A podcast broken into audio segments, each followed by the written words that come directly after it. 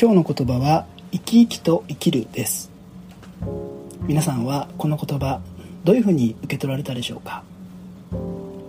パワーワードというから名言とか金言っぽいやつかなと思われた方もいるかもしれませんが今この瞬間に私の中で鮮度の高いこの言葉を初回に選んでみました。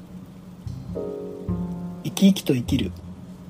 その言葉からは毎日に充実感を持って生きるとか健康で長生きする長寿のイメージを持たれる方もいるかもしれません。こんな解釈を私は教えていただきました。生き生きという言葉には生きるが2つ入ってるのだと。そんなことをおっしゃってました。2つの生きる。それは一体何なんでしょう？1つ目の生きるは生存するという生きるで生命を維持するとか。毎日の生活を維持するそんな意味合いです。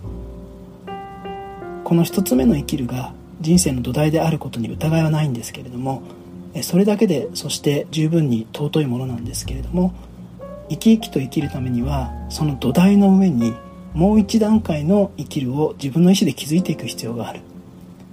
そんな解釈を教えていただきました。では生命を維持するあるいは毎日を生活することの上に築かれるもう一つの生きる。皆さんはどのような方向感の生きるを想像されるでしょうか？私は価値あることや意味を感じることに時間を使うとか自分のためだけじゃなくて人のために生きるとかあるいは自分を出し尽くすとか表現し尽くすとかそんな生きるが浮かんできました。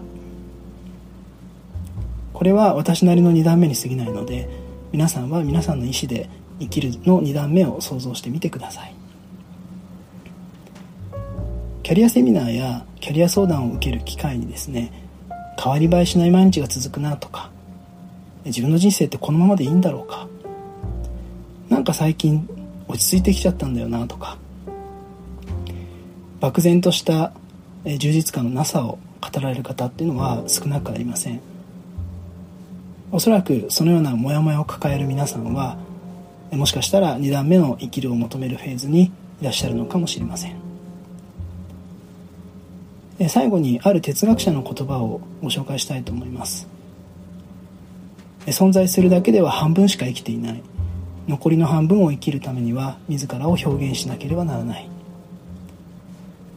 どうやら私たちは生きるために生きる以上のことを人生で成し得る可能性を秘めている。そんなことを考えさせてもらいました。